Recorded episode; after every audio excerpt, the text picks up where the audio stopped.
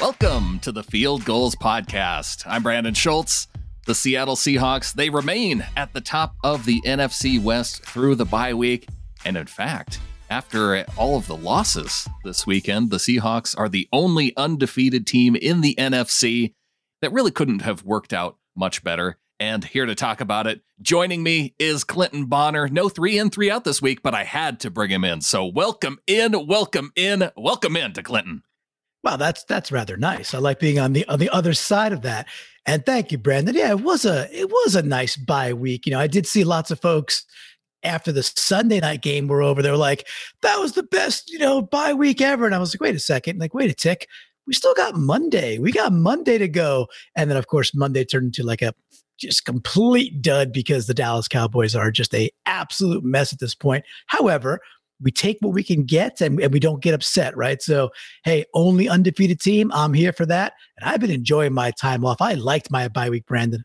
I enjoyed the bye week too, and I think I enjoyed it the most just by the fact I can look down the the the, the loss column within the NFC West. And yes, even though the Cardinals blew out the Cowboys, I guess I, I was expecting them to win, so it didn't really bother me that it blew them out. You know, it's it's one win versus a really big win. But still, looking down that loss column and seeing the Cardinals and Rams at two losses, seeing the 49ers at three losses, that's making me feeling good through the bye week. Yeah, I I, I enjoyed the uh, I enjoyed the Sunday night game quite a bit, even though the game itself was pretty bad. It was it was not a good game. It was you know interesting to see Garoppolo get out there and play better for about the first quarter. I'd say you yeah. know like the first couple of drives it, it just seems to be like systems. It was like system quarterback versus system quarterback. If you get pressure on either either of those dudes, Goff or Garoppolo, they are such paper tigers. They crumble so rapidly. And it seemed like once Garoppolo got out of that like first first 10 plays script, he kind of he kind of was trash the rest of the game. And Goff was terrible the entire game. So that was kind of just fun to watch because you could just watch that particular showdown be like, both of these both of these teams they really I don't think they could hang with Seattle. Now anything could happen any given Sunday. We we know this already, but just watching those two teams go at it, I was like they are a tier or two below our Seattle Seahawks in my opinion. Honestly, when it comes to the NFC West, I don't know like if I had to make a power ranking of the three teams behind the Seahawks in the standings, I don't know exactly how that would rate out because I can see things going so differently. I, I, the Rams have looked good offensively, but it has been against the NFC East generally, and their other two losses coming against teams that aren't the NFC East. And then the 49ers, yes, they look like they are at least somewhat back. I don't know if they're back to the extent that 49ers fans were so excited after the game, like, oh yeah, we're back. We beat the Rams. I mean, it, it was it was a win over the Rams. And then I think Cardinals fans have a reason to be excited after kind of a blowout win because I think of the defenses, the Cardinals have been playing the biggest above expectation. But then again, I look at that Cardinals game and I go, well, yeah, uh, Kyler Murray threw one 80 yard pass and the rest were dump offs to where, you know, he didn't put up a ton of yards. They ran the ball well. And and maybe I just look at the Cardinals as maybe having the more balanced team. And you know, we can get more into the the Cardinals matchup. I will later this week. Uh, I'll be having a, a guest on to come on and preview the Cardinals. But I guess just for your reaction watching that Monday night a little bit, how how concerned are you, Clinton, with this game coming up next Sunday? Not very. It's it's it's it's for me. It's like the their front four can cause some havoc, and and yet they were going against you know a really, really beat up and just decimated and, and seemingly like downtrodden, you know, Dallas Cowboy team. Just Zeke putting the ball on the ground, just the, every other play. However, with that, they did cause, you know, and even the passes Andy Dalton made where like that he actually made a couple of okay passes under some under some pretty big duress. Those pockets were collapsing on him like so quickly. Mm-hmm. That was kind of it for me. It's like, all right, Drake really hasn't done much all year. Um, you know, had a nice game, so you can't take that away from him. But again, against a hard, hard defense, our run defense has been good all year. I do not expect Drake to, to do that against us. No, nowhere near that kind of level against Seattle. Everything else was, yeah, you had that big play to Kirk, like you mentioned, where he just blows past his dude, like just poor, poor coverage. I mean, Murray does his best attempt to try to overthrow it, but but you know, Kirk comes down with it. Everything else was just dink and dunk crap. So if we don't give up the big thing, I don't think Drake's going to be an issue. I mean, Murray is going to do what he does. He's probably going to run for 75, 80 yards and cause us to throw a soda can or two, you know, amongst the room on third down because he's kind of a pain, pain in the tuchus. But besides that, I, I don't see them being, I, I don't look at them and say that team, uh, again, level playing field day in, day out. I think Seattle beats that, that Cardinals team eight out of 10 times. Can, can Seattle lose that game? Sure, they can. Do I think they're going to? No, I think we win. I think we go to, what is a 6 and 0. I do worry about the run game a little bit because, yes, I, I was not so much worried about the Seahawks run defense up until that Minnesota game. But now, after seeing that, I, I hope that Jamal Adams gets back. I hope they have that ability to contain a guy like Kyler Murray because I do think the pairing of Murray along with Kenyon Drake, I, that is something that concerns me. But you know that Dallas defensive line, it, it doesn't. I, I don't know if I can look at that and say that's repeatable for them every single week. There's two guys that worry me, and, and one of them is Kyler Murray. The other guy is on defense, and now with Chandler Jones out for the rest of the season, Budda Baker had a yeah. heck of a game against the Cowboys. Yeah, and Budda Baker is the one where you know I'm I'm on the East Coast, so I didn't get the the Budda Baker the Budda Baker treatment uh, throughout you know 2015 2016 as so many people at you know in University of Washington were clamoring for this guy. So there was a lot of that this week too, with like, oh man, we took Malik McDowell when this guy was available and went to school in Bellevue and you know wanted to be a Seahawk so badly. Uh, yeah, and and the, at the end of the day too, who cares about that stuff? He's nasty. He he's is. really really good at football. It seems that he's kind of coming into he's kind of coming into his moment. He's he's rising up as as the star on that team. Chandler Jones is out, so they're going to lose some of that sack production. And Budda Baker is just, he's all over the place. He just, you know, I think he reminds people of like a, maybe a young Earl with better ball skills. Maybe a fair comparison. He's definitely showing himself to be one of the top safeties in the game, and and probably uh, he's probably already in the top five conversation. I guess I, I'm having a difficult time, and and maybe Earl is the kind of Seahawks comparison I don't know if you could compare him more to even like a, a Bob Sanders, you know, the Indianapolis mm. Colts type oh, comparison, yeah. because it the one thing that I do worry about with Budda Baker is that he plays so hard that he ends up being injured on, you know, more than he's healthy. And that's what we saw from Bob Sanders is when he was healthy, holy smokes, he was one of the top safeties in the game. And I guess I'm just gonna have to see Baker's ability to play that hard and stay healthy long term before I really say that, yeah, he's number one, number two in the league in terms of safety play. I, I think the dude's there. And I'll also say, like, you know, you're looking at Dalton getting shelled and making some bad decisions back there and really with no choice like just having to throw the ball because because of what we talked about earlier just and also being down so early it's just going to be a different i mean it's going to be a different thing you got you're going to have russ and then you're going to have you know dk and tyler that's you know, sorry, compare that to what Dallas rolls out there, especially now. These things are not really comparable. So we'll see what kind of impact a guy like Baker can have when you have a team that can keep them a lot more honest. They could be like, okay, you want you want to bring your you want to blitz your safety? Okay, let's see what Russ does with, does with that. Maybe they have some success with it, but I'm almost yearning for them for them to to blitz uh, Budda Baker and then see how you know see how quickly we could pick them apart.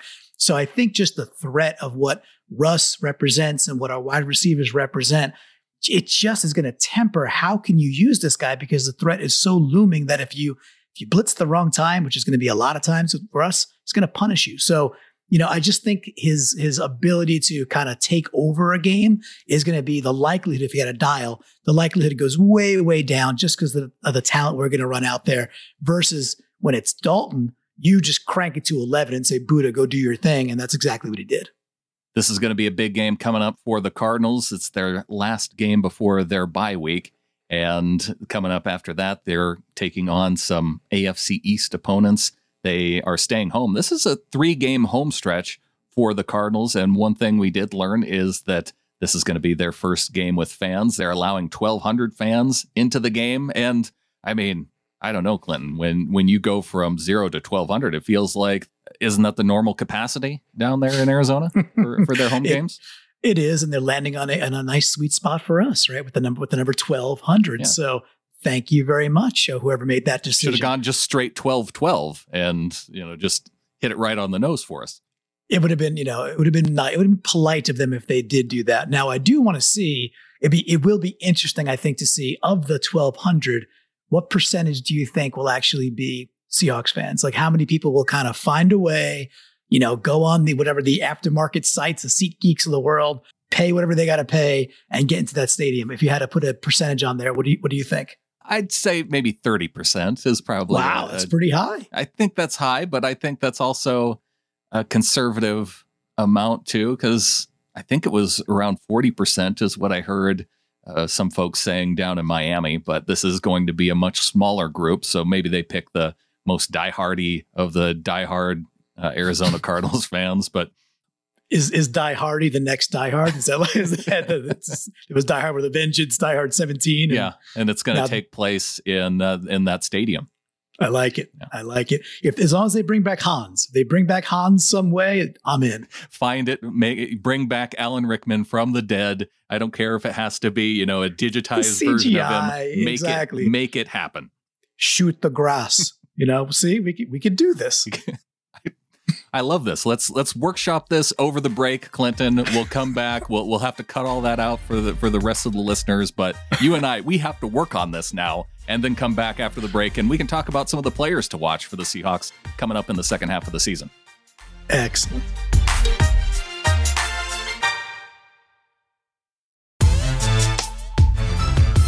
Talking to Clinton Bonner of Three In, Three Out. We we've had it. We we've worked out a storyboard now for the the what sixth Die Hard movie. Are we up to no, are we up to six now? Or the I'm one in Russia that six. sh- that shouldn't count. Let's just go back. We'll redo five instead of having it in Russia. We have it in uh, the the stadium in Arizona. Fair is fair. Just like when I look back at the the Rocky lineage, I just skip Rocky Five. I just don't count it in the you know Rock, Rocky Balboa, the sixth one. I thought it was awesome. One, two, three, four. I mean, come on, those those are classics. Rocky Five with Tommy Gunn. I leave that one. I don't even put it in the catalog. So same thing for me. We're on the doesn't same, count. Same it's like Indiana Jones four. We can just Yes. they could box set all those movies up and uh, bury them in the ground with all of the the the ET cartridges from the Atari. yes, yes, it, it- perfect. Well, before we get into some of the Seahawks that we want to watch here coming up after the bye week, the second half of the season, if you will, let's go back a little bit to the 49ers Rams game because this was a game where I, I felt like I got everything out of it that I wanted to. I wanted the 49ers to win in a sense just because, just to show people that the, the Rams were being overhyped. And then at the same time, I didn't think the San Francisco 49ers looked all that great. So I didn't have anything to worry about. And now we get some news, Clinton, that's I'm the the injury news seems to never stop for the San Francisco 49ers with Raheem Mostert likely headed to the IR with a high ankle sprain. Yeah, they're they're having a rough year when it comes to the injury bug, and then these things happen. So we're not, you know, we're not crying a river for any Niners here. And the reality is, yeah, they're they're banged up. The the big thing that that I wanted to point out here is that, uh, you know, if you watch the Niners fairly closely, or even a little bit, you kind of just, you know, it's even like the eye test with Mostert. To me, he is so much, you know, better. Just just head over heels better uh, if they, arms and legs, the whole thing, better, better, better than Jeff Wilson or McKinnon. Really, anybody they run out there. He's by far their most aggressive back. He hits the hole the best. For me, I put Mostert as he's he, to me he's like a Pro Bowl type talent. I think he's actually a really really nice back. So if he's got a high ankle, which he does have, and they're saying he's likely hitting the IR, which we know is at least three weeks, I think it's significant, Brandon. I think that is a, a big big hit. And what's the schedule like? We had the Niners in what? In three weeks, is that right? Or two weeks? What's, Two week. It's the it's the game after the Arizona There you Cardinals go. game. There you go. So I, I, you know, all all signs are pointing to that we're gonna we're gonna miss Mostert, and by miss Mostert, I mean we're gonna We're not going to miss him at all. We're not gonna miss Mostert at all. It's gonna be the exact opposite. And um, you know, we don't cheer for injury and all and all that jazz, of course. So I just thought it'd be really interesting to, to point that out that if he heads to the IR, a team that's already, you know, sporadic on offense and Jimmy G just does not stretch the field whatsoever right now. Talk about dinks and dunks and little shovel pass to Deebo Samuel. There's not a lot there. And if they lose the ability to, to kind of soften the middle with the run, man, oh man, good luck. Good luck. I, I think we'll I think we'll have uh, have a really nice day against those Niners. And one thing too, Brandon, I want to point out is talk about the Rams. I think the Rams are are again. It's like it's like there's a tier of a of a very good player in Henderson. I think Darrell Henderson is a is, is a very solid NFL back, and yet they insist on giving the ball to Malcolm Brown. They barely worked in Akers. but when you're watching that game, for the eye test you, Brandon, does Henderson jump off the page to you as he does to me as a clearly better option where, you, where you're shaking your head, not understanding why he's not getting 60%, 70% of the carries to the Rams? Through the first few games of the season, Malcolm Brown looked like the more physical guy to me. And so, in terms of a sense of toughness that that gave the Rams offense, that's what looked better to me. But in the game against the 49ers, I, I will agree that he looked like the better back for that offense. And, and maybe that had to do with the 49ers defense and, and a matchup issue there. Bob, you know, uh, as as Adam would say, hard tell not knowing on that one for me. I I just think he's a better back. I just think he's quicker, and I think he's. I'm not, you know, I I think Malcolm Brown looks like a bigger dude. I just think literally it's like one of those things where you see Eddie Lacy out there, like, oh, that's a big dude. Yeah, he's big, but doesn't mean he's really that good. He's kind of like a Larry Holmes plotter. So I just think Henderson is, again, a different tier level. So I'm very hopeful that McVay just doesn't figure this out in time to when we get to play the Rams and that he just keeps on splitting time with Brown, who I think is just an inferior back. I guess the thing to me is I, I look at the the backs on that team and I don't see anyone that jumps off the page the same way that I look at with the 49ers. And so to go back to that injury. And yes, you you don't want to root for injury necessarily. And I I've been trying to get you, Clinton, to watch Cobra Kai now. And because Johnny Lawrence, I mean, he it, it I don't I'm not going to spoil too much of this for you, but in one of the latest episodes I watched, he says, you know, do you want to be the snake that kills the crippled monkey or do you want to be the snake that takes down the lion? And of course, you you want to be the snake that takes down the lion. I think I understand where he's going with that. And and I all I know in that thing is I don't want to be the crippled monkey, you know, because that, that that sounds like a bad deal for number one, I'm getting killed anyway. Number two, I'm crippled. I mean, so I, I, don't I, I, want to get that out of there. But I agree. You know, you want you want to be the one that goes goes. I, am assuming the, going after the big dog, going after the uh the pride, going after the king, right? So you take down the king. And and and uh did I get that right? Did I pass that, that test? You, you passed that test, and I guess oh, maybe maybe the Niners still fall into that category, being the representative of the NFC last year that went to the Super Bowl. Yeah, it's that yes, and for me, that's slip sliding away rather quickly. It's uh, you know, I I always talk about people who say momentum isn't a real thing. Uh, Boulder Dash, I think it's a very real and tangible thing that you probably could calculate if you had enough chalk and enough time. And the Super Bowl hangover to me is a very real thing. And of course, injuries are a very, very, very real thing. You put that all together and you put the, the, and you really mix it up with the fact that Jimmy G is just not that good of an NFL quarterback. And this is what you get. You get at this point a pretty average team they cannot stretch the field. They just lost their top running back and they're banged up as all heck on defense. However, I will give, I know we don't like to give too much credit to our, our biggest rivals. I don't know the dude's name yet. Sherman was shouting, shouting at him from Twitter, number 22. Yes, Jason Verrett. Uh, he yes. is, he looks like a Pro Bowl caliber corner, doesn't he?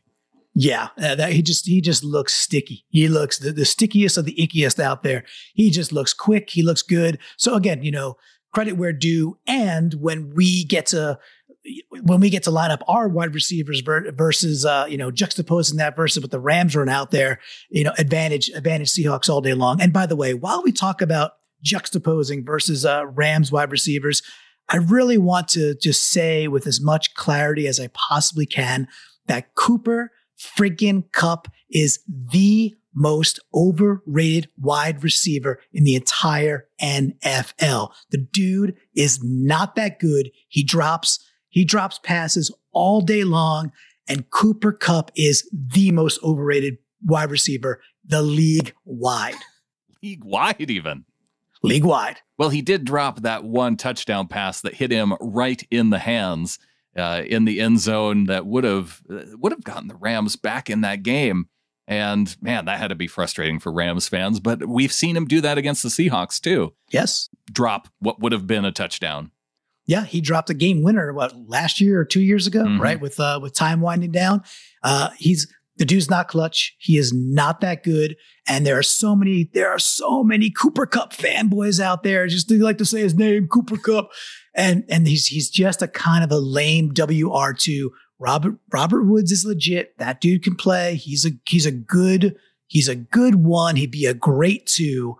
Cooper Kupp is not even legit two. So I look forward to shutting his, you know, you know what down. And just again, we talk about tiers. I just see this Seahawks team and I realize there's some recency bias and all that jazz. We're just a better team than both than really anybody else in this division right now. And it's no, that's it. that's what I said uh, when we when we kind of kicked this thing off. Yeah, I, it's easy to see where the tier is, where the Seahawks are, and trying to shuffle the other three teams in the NFC West right now. I I kind of struggle with that. I do too. Um, I know this might seem seem dumb after what I just said about Cooper Kupp. I still think the Rams are the second best team. Mm. Um, and even though and, they lost to the 49ers. Yeah, because that's one game. And and they're and yes, and it's a Sunday night on the road.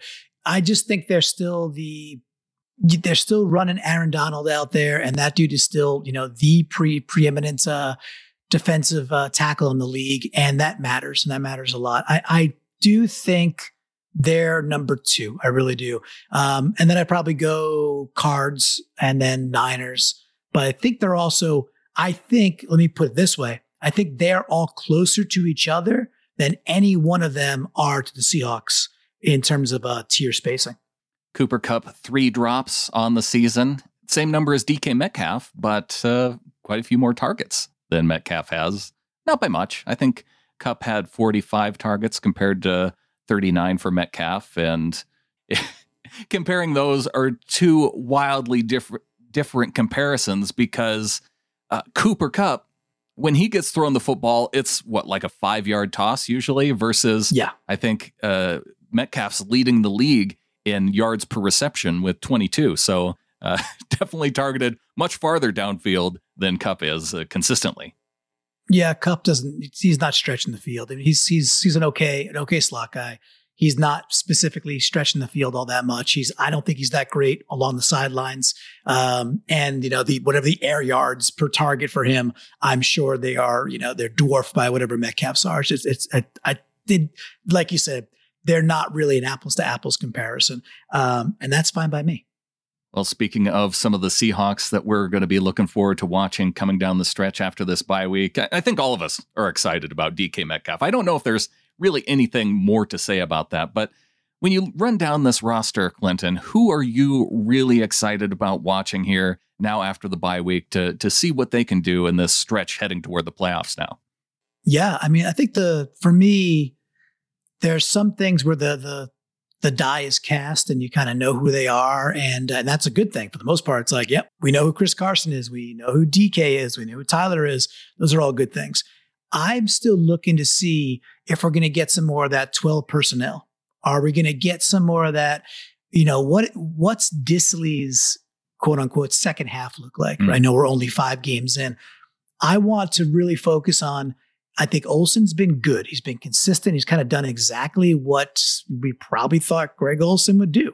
Um, where I'd love to see the leap come back is where we saw Dissly last week. Right, he goes on that wheel route, beats his guy. Russ puts a beautiful floater right in his basket and, and touchdown Uncle Will.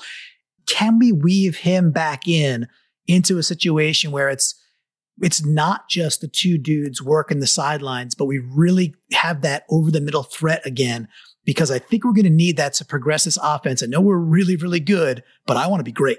And to get there, I think we're going to need more Dissly and more just tight end, you know, flavor uh, throughout the rest of this year. So I'll be looking at that. Yeah, only 196 yards going to the two tight ends. If you if you loop in Greg and Will together, uh, Jacob Hollister doesn't add that much more, so about 200 yards total going toward the tight ends on the season, and uh, that would rank them, uh, I guess, ahead of David Moore. So that uh, that's it goes to show you of just the impact that David Moore is having on this team as wide receiver three this season. Nice to see him so far. Um, yeah, like you said, I I think we know what Chris Carson is. Carlos Hyde is a guy that I'm really curious about in terms of if he can get healthy with his shoulder, because that I feel is a huge impact to this team right now, especially with the way the offense has been moving. Because what I think the goal of the offense is, and when you're going to be playing teams like the Cardinals, like the 49ers, and the Rams, if you can get two touchdowns up on those guys, and they're having to go through the air. I, I see all of those as more dynamic teams when they're running the ball consistently well and they can have that balanced offense and they can do the misdirection stuff and you have to be concerned about it. Whereas if if they're in position to where they have to throw, then it's going to make that a lot tougher on them. And with Chris Carson's health, I would like to keep him more out of the picture. And so given those, you know, tough carries to Carlos Hyde when you're up two, three scores and and pounding the football. I would like to see him be a much bigger part of this offense than he has been so far this season. I think that's a cool call out because for me, you know, um, I always harken back. I was a big Supersonics fan. I probably probably shared this analogy before.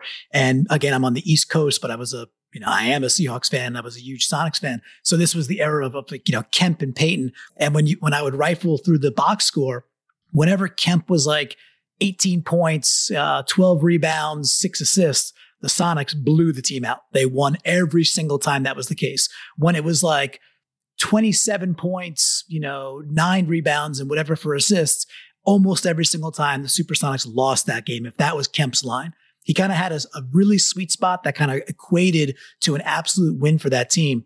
And what I'm seeing here is, and what I'm bringing it back to Carson is, you know, I don't think I want Carson to be the dude is getting 27, 32, like Derrick Henry style touches because of what you alluded to. Like, hey, man, he's been injured a couple of years in a row. He's really, really good. And if we have a guy like Hyde that can spell him and spell him effectively, we don't need to. You right. know, if we're just if we're up and we're, we're, winning games and we let Russ do things in the first half, and that allows to give a little bit, a little bit of relief for Carson, not just down the stretch, but down the stretch of games. I'm all in on that. I think it's a, great concept. I hope we execute towards that. I do think it's the philosophy because I think that's why they brought a guy like Hyde in because they saw not an exact clone, but enough similarities that it's like, hey, we're not going to lose very much if it's like, if Carson's 100%, if you're just saying that, all right, then Hyde, then Hyde's what, 85, 90% of, of, of his skill set. And if you're up two touchdowns, you know, two touchdowns and a field goal, that's all you need. You're absolutely okay with that the, the question that spins off for me, Brandon, is do you think we're actually going to see Rashad Penny this year? Is he going to make it back in? Is he going to have an impact? Is he just going to kind of get like a second red shirt, if you will? What, what do you think the fate of Penny is? You know, he would be the other guy that I would put in this discussion. And I hope that he can be that number two guy because I do think that this offense is a lot more dynamic. We just started to get a taste of it last year with the the Penny and Carson combination. And when you see that dynamic working well, I, I, think that brings a lot to this offense. And with Russell Wilson, you know, up toward the, the mid 30s in his attempts per game, and then you can mix in, you know, 10 to 12 carries a piece for Carson and, and Penny, then yeah, I, I think that could be, especially with the home run capability that you have yeah. with Penny that you don't really have with Carson. If that is all working well, and like you mentioned, we haven't seen everything that we that I think is there for uh, the the two tight end sets and and getting Dissly and Olsen involved. Yeah, that's just another dynamic of this offense that that could be exciting in this remainder of the season. Yeah, and, and you know, folks who listen to three in, three out, and just other other things I've joined you on, they'll know like I am. Listen, I love Chris Carson, and I am not not a big fan of Rashad Penny. Just have not been since his career began in Seattle. And with that, I'm also, you know, man enough to admit that some of the holes Carson had this year, as much as I love him, I'm like, oh man, I think I think Penny might have taken that one or that two to the house, mm-hmm. where it was like, oh man, you know, Carson got a nice seven, eight, 12 yard run.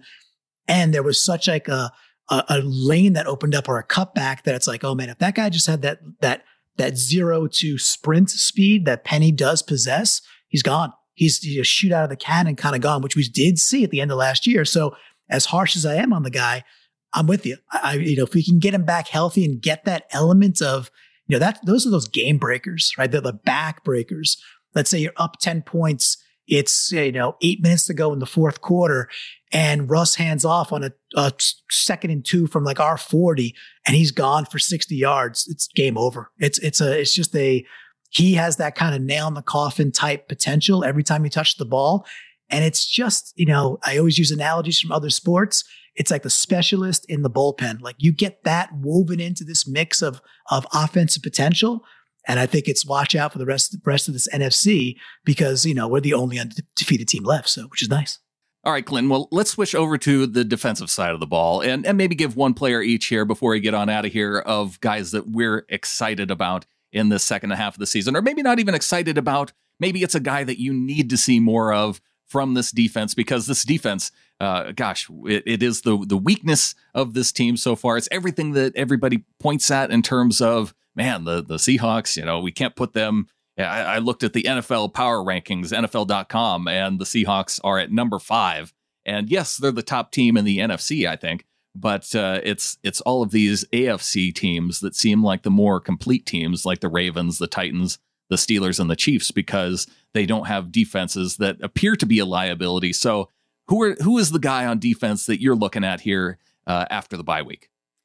So I think for me, I, I have a couple, and I and I'll go with one this way. I could you know gracefully get it back to you because I don't want to take up two or three of them. I'm looking at three of them. The, I'm gonna hit. I'm gonna do the old uh, the old Rocky here and hit the one in the middle. I'm gonna go with Dunbar. I'm just gonna go with Dunbar because because it's a matter of a couple of things. Number one, he's he's been dinged up a little bit, right? He missed he missed a little time, mm-hmm. and he's also the new kid on the block here too. So you know we we understand what happens when Tre has to play lots of lots of downs or start the game. He gets picked on, and that's just how it's been since the middle of last year. Obviously, was a, was a big hole in the, the loss to the Packers, and it continues this year. Dunbar, it's he's had these moments. He's had a couple of, we say, have two interceptions, and he's had a couple of uh, you know nice plays, and he's also had like technique wise, I'm not fully sure he's he's all the way there just yet. We heard a lot about it in the uh, the off season that he already knew he already knew the kick step. He was familiar with the uh, the philosophy, et cetera, et cetera, the technique, and I'm not seeing it just yet. However, that's the guy I got my eyes on. I want A, stay healthy, young man. And then, you know, B, C, D, and E. Can he execute, you know, opposite of Shaq and just really solidify those two corner spots? Obviously, Adams comes back healthy and then it's a different ball game. But that's the dude. It's it's the that to me, it's the biggest glaring spot where we struggle the most when he's not on the field. And I think the biggest opportunity to dial up where he just gets more acclimated, knows the system better, plays more instinctively, and we see the the harvest of that, if you will, in the second half of the year and when the uh, you know when when the snow starts hitting the ground. I thought about going with Dunbar too with mine, but the reason why I didn't was because I mean, there's so many places where you could go in the secondary, right? You could go with Quandre Diggs because I don't think we've mm-hmm. seen him at the 2019 level that ended up, you know, getting him selected to the Pro Bowl in, in such a short amount of time. I feel like Dunbar, uh, I, I know what he is, and that is, at the very least, better than Tre Flowers.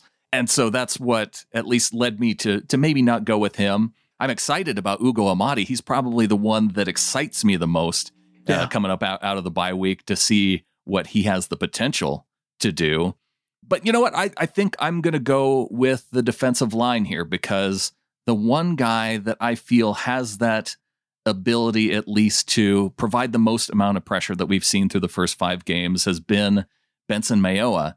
And it hasn't been great, but it has been enough that I, if this team is going to be talked about in though, you know, if he's going to break Dan Hanzus's uh, power rankings, and you know, get him, get the Seahawks into the top four finally, I think it's going to have to be because of what Benson Mayowa can do in pressuring the quarterback and being that guy who can consistently provide pass rush on the defensive line. A couple things there for me. Like number one, the fact that we're not in the top five is, a, is well, we are we are five. We're not top four. We we That's are five. Yes. Yeah. Absolute joke. Just just an absolute joke. So just hang hang that on the, the locker room for Seattle and just point at that and you know tap it, do what you got to do, dance around it, and point to it again. When, you know when we win our next couple of games. I mean, uh, at least he didn't put the the Tampa Bay Bucks or the Green Bay Packers ahead of us like I think he had before. Yeah, well, like you know, that's that's a start, I suppose, right? But we've seen lots of analysts come around throughout the years, you know, like Pete Prisco per se, right, as as one. Uh, so you know, let you know what power rankings are what they are. They have they have us fifth, maybe because we have five wins. Maybe that's why. He just he got confused. It's like okay, five wins, they're fifth. It's all good. Um, we will crack that, and then some is, is my prediction. Yeah, well, what? all of the all of the top five teams have five wins. So I guess I guess he thinks that the Seahawks are just the worst of the five win teams. Okay, that's uh, fair and stupid, so that's fine. uh, the the the piece for me with Mayo, he was also on my short list. Oh no, I, he had. I forgot the Bears. See, I don't even think about the Bears being a five win team at this point. He has them all the way down at eleven. I bet the I bet Bears fans are upset at uh, Dan Hanzus. Well, that's also kind of dumb because the Bears could play defense. You know, like you know, you know that thing that most teams can't play in the NFL at this point, and the Bears actually can play. And by the way, so can the Bucks. And I think we're gonna, you know, back to our our Seahawks here. I like the Mayo call out because, all right, you know, maybe he's not there. He uh, he's not he's not freaking Frank Clark or he's not a you know JPP. He's not he's not that kind of dude. Fine, but he's been clutch. He's been he's been there in big moments, and when he get when he's getting to the quarterback, he's either you know causing uh, a couple times. He had the one that he he got there, maybe the took the arm, maybe didn't. Yep. Had the sack fumble. He also caused an interception with the, the Barton Karch Kiraly. You know, so yes, he's been he's been super super clutch, and it's like you said, it's been enough, and it's been in big moments. So I'm okay with that. You add in Snacks Harrison, and then let's see will it be Collier? Will it be just getting Adams back? Will it be the other guy I had circled too? Was just, you know, what are we going to get from Jordyn Brooks? Are we going to, are we to get a speed guy? Are we going to get a, are we to get a difference maker that actually hits the field quite a bit? Or are we going to just get a whole lot of uh, Cody Barton in this, you know, quote unquote second half? So, but I like the Mayo call out, Brandon. I think he's been, he's quickly become one of those, you know, we kind of have that. I forget what team it was, probably several within the history of the NFL, but like the, the you know, the, the no name line, the no name defenses, right? right?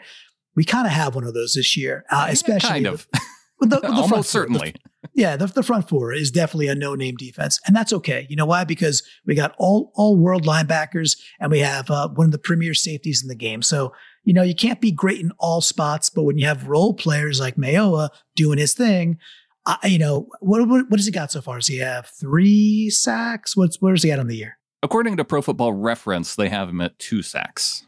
Okay, two sacks, and maybe had a couple other plays that again caused that that Karch Kiraly tip uh, tip interception. So, all right, you know, if if that dude ends up somewhere in the seven, eight, nine range in sacks and just is consistent all year long, are you happy with that? I, I think I would be okay with with Benson Mayowa being our Kent Steffes to the uh, Karch Kiraly of Bobby Wagner on the defensive side of the ball. I like how you you you got back to it and you corrected a you, people got to go back to the tape, but you corrected a, a, a egregious error weeks ago, not knowing a late '80s male volleyball player. How dare you? I know. I, I had to bring it back, and because people have pointed it out to me in uh, you know via social media channels. Hey, you know it, it was Kent Steffes that uh, was the setup guy for Kiraly.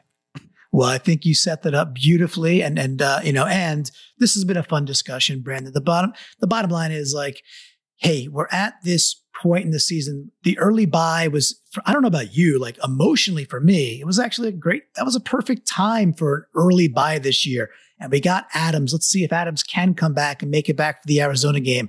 Arizona's on a short week. We're on a you know, we're on a bye week. I just think this sets up for Seattle to come in and just just game plan and just beat a beat an inferior team. And you know, of course, it's a Seahawks game. We'll probably win by three, win by six, win by seven. I, I wouldn't be shocked if we win by ten. I do like a double digit win in this game, but like you said, just the way that teams are able to come back, at least to put points up on the board late and make it look close, I think that has the potential at, at happening in this game. But I do think that this is going to be the time of the year where the Seahawks will be able to set themselves apart from the rest of the NFC West. So that is one big thing that I'm looking for over these next few weeks, Glenn. Yeah, it's what what do we got? This is this is the gauntlet, right? Three, four, five week stretch where we have division rivals and then like a tough road trip out to Buffalo. Yep. And games like that. And then it gets real soft real fast to kind of take us down the stretch before the last couple of games. Four of the next five games are against NFC West opponents, starting with the Cardinals on the road. And then we get to come back home and take on the 49ers before a road trip with the Buffalo Bills, LA Rams, and then back home against the Cardinals. Yeah. So this is this is it right? This is but and and the beautiful part is is when you set yourself up and you go 5 and 0 you know I, i'm not i'm not one to sit here and be like oh 72 dolphins watch out like we're going 16 low oh. i don't i just don't think that's going to happen. I just don't i just don't think that's even great. If it does happen look at the look at the pats from a couple years ago. When you go 5 and 0 if you get through a stretch like this at 3 and 2 what's your record at that point Brandon Oh yeah, it'd still be eight and two. And how's that feel That feels really good. And then who do we play if we were eight and two? Who do we play kind of on the heels of that? How's the rest of you know that stretch set up at after ten games? Well, it's you know the NFC East. It's not looking like a good division this year. And those last six games on the schedule, three of those are against NFC East teams. You know the rest of them that aren't the Cowboys that we played. Uh, and then not only that, the Jets are on the schedule, which I don't know if they're going to get any better. And then closing out the season with the Rams and 49ers. So uh, it does seem like the division opponent. It's it's the division opponents and the Bills that are the toughest teams left on the schedule. And again, I don't have a picture of how good the rest of the NFC West is. And these next four games are going to allow that to shake itself out, I think. Yeah, and I'm ready to shake with it. I'm ready to shake with it. That's uh that's where I'm at. I, I, I'm I'm fresh. I'm ready to hop back in, and I cannot wait to join the flock in the Discord and of course on uh, on the uh, Seahawkers Pod Ring of Honor all week long and get fired up for this uh this big tilt versus the Redbirds. If you want to join us there, get in getintheflock.com and sign up at the $3 level and above, get you in the Discord group. You get to chat with us on game day. And so check that out, getintheflock.com. And Clinton, I think with that, There's only one thing left to say: go Hawks. Go Hawks.